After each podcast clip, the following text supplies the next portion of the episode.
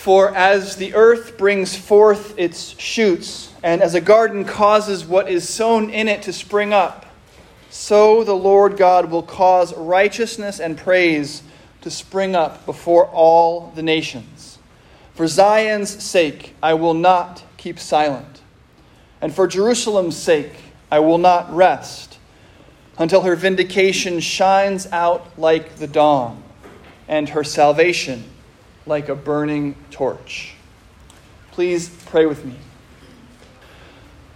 Dear God in heaven, we ask you to join us here this morning as we do week by week, and we trust that you are here in our midst. May my words be your words, and all of our thoughts your thoughts. We pray all of this in Jesus' name. Amen. Amen. Please sit.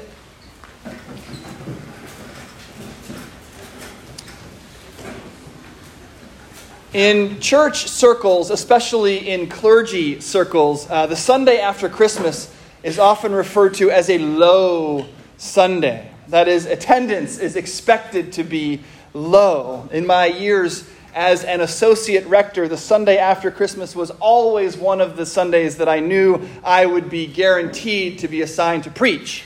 This Sunday, the Sunday after Easter, and the Sunday after Derby these, these are the low Sundays, the holy trinity of associate rectorhood. All the pomp and circumstance is over, all the visiting families have gone home, and even a lot of the regular families are going to take the opportunity to sleep in. Let's let Nick preach. What a letdown.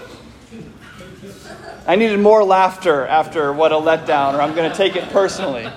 But you know, it doesn't actually take me until the Sunday after Christmas to feel a bit let down. It usually starts setting in about the time the last present gets opened, which in my house means about dawn. we definitely had some letdown going on in our house on Wednesday with the differences between what was on Christmas lists and what was actually under the Christmas tree. And even if you actually got everything you ever wanted, it's about 3 o'clock on Christmas afternoon when you realize that life is just going to keep going on, right? Maybe you have a new book or a movie to look forward to, but eventually that's just going to get folded into your collection. Christmas is over. Now what? And that's actually the question that I want to talk about this morning the now what question. Jesus has come. It's the Sunday after Christmas. Now what? Well, life just keeps on going, doesn't it? You'll, you'll no doubt have noticed that my promise of a four week Advent sermon series has gotten extended by a couple of weeks. We did four Advent sermons on Isaiah, but then I preached from a text from Isaiah on Christmas Eve too, and now I've got another one for you today. Isaiah just keeps coming up with great things. But before we get to today's reading, I want to reset the stage a little bit because where we are now will be a little easier to understand if we remember how we got here. So, Isaiah, recall, has been given a vision about what the new heavens and new earth will be like because of the coming of the Messiah. And he's been sort of rehearsing this idea over and over throughout the whole book. We skipped around through Advent and Christmas to all these different places, always getting a similar vision. Because of the coming of the Messiah, because of the arrival of Jesus Christ, we have a beautiful, promised future to look forward to. The new heavens and new earth are going to be amazing. And No war, no hunger, no thirst, no tears. But it forces you to ask the question, I think what about this earth? What about this life? What will it be like? We've heard over and over about what the redeemed world will be like, but what about the world that you and I actually have to live in? That we have to wake up the day after Christmas in? Do we have any hope for the here and now? And I think Isaiah, in our reading this morning, addresses this question. I will greatly rejoice in the Lord, he says. My whole being shall exult in my God, for he has clothed me with the garments of salvation. He has covered me with the robe of righteousness, as a bridegroom decks himself with a garland, and as a bride adorns herself with her jewels. For as the earth brings forth its shoots, and as a garden causes what is sown in it to spring up, so the Lord God will cause righteousness and praise to spring up before all the nations. For Zion's sake, I will not keep silent. For Jerusalem's sake, I will not rest until her vindication shines out like the dawn and her salvation like a burning torch. We are clothed in the garments of salvation because of Christmas. We are covered with the robe of righteousness because of what happened at Christmas. Jesus, our Savior, coming into the world. But then, something amazing is still going to happen. And it starts happening in the here and now. As the earth brings forth its shoots, and as a garden causes what is, what is in it, what is sown in it, to spring up, so the Lord God will cause righteousness and praise to spring up before all the nations. Righteousness, which is goodness, holiness, and praise, will start sprouting up like plants all over the world. The people who have been declared righteous will actually start participating in righteousness. In other words, good things will start coming out of the people who have been declared good. Christmas has come, and now new life begins. And the gospel is what makes it all happen. If you've attended the exploration class, and if you haven't yet, I hope you will. It starts on January 26th, little plug there for you. But if you have attended it already, you'll know that one of the sessions is called What is the Gospel? And in that class, I claim that the popular phrase that you may have heard to live out the gospel is a nonsensical one. Because gospel means good news. You can't live out the news, but you can live in light of the news. The news will, by definition, affect the way you live. The life you live isn't itself the news, but it is in many ways a result of the news. You see a news story about deplorable health code violations at your favorite restaurant. So, you don't eat there anymore.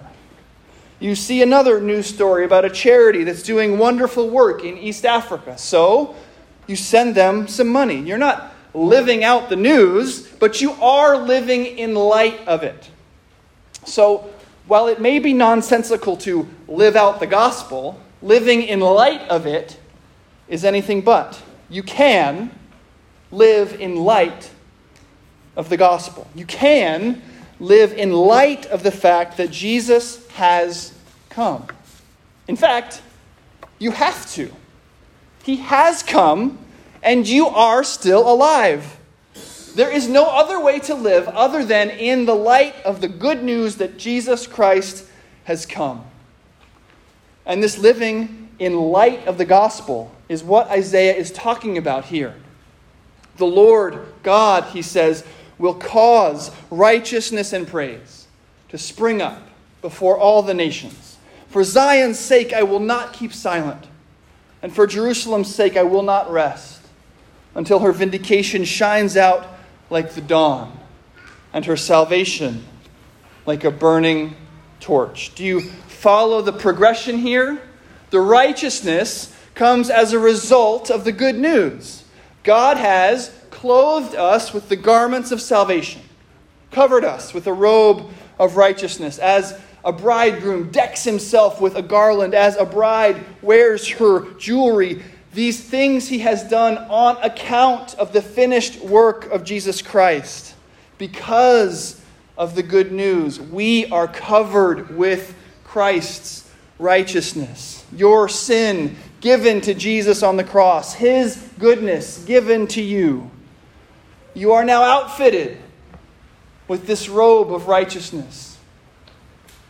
A robe that you did not do anything to earn, are not doing anything to earn, and could never do anything to earn. But you are still alive. So now what? I will not rest, says Isaiah. I will not be silent. I will live in light of the gospel. And why? For whom? For Zion's sake, for Jerusalem's sake, for the sake of the nations, until her vindication shines out like the dawn and her salvation like a burning torch. Martin Luther, the great reformer and history's most dogged defender of salvation by grace alone, through faith alone, in Christ alone, said that while God does not need your good works, your neighbor does. Zion needs them. Jerusalem needs them. Louisville needs them. Your neighborhood needs them. Your family needs them.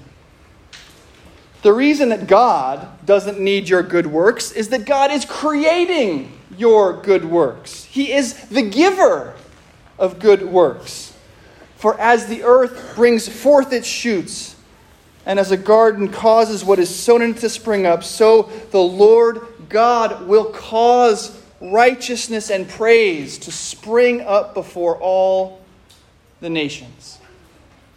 In the prayer, that we pray at the end of every service, we humbly ask the Lord to assist us with His grace, that we may continue in that holy fellowship and do all the good works that He has prepared for us to walk in.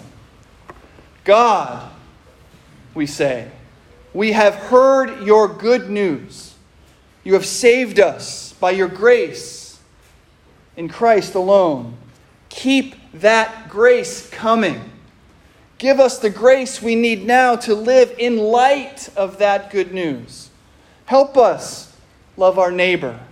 Help us honor our father and mother. Help us turn the other cheek.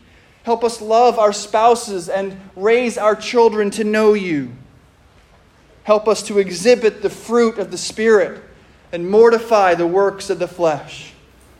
And so we pray and pray and pray again. And we search the scriptures for admonition, for advice, for help, for encouragement, and most importantly, for a reminder of what's already been accomplished for us.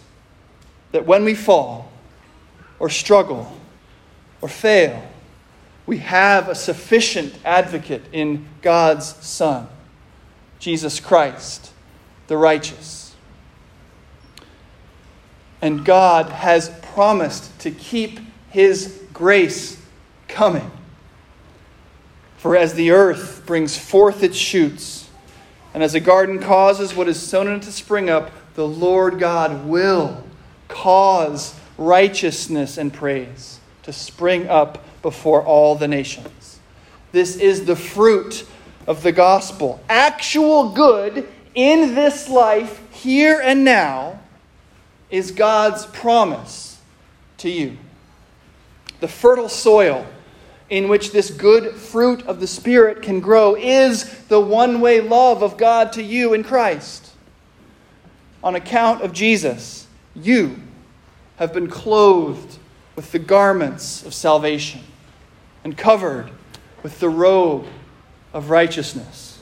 And now, together, we bear that fruit, thanking God for the ongoing life we lead in light of his finished work for us.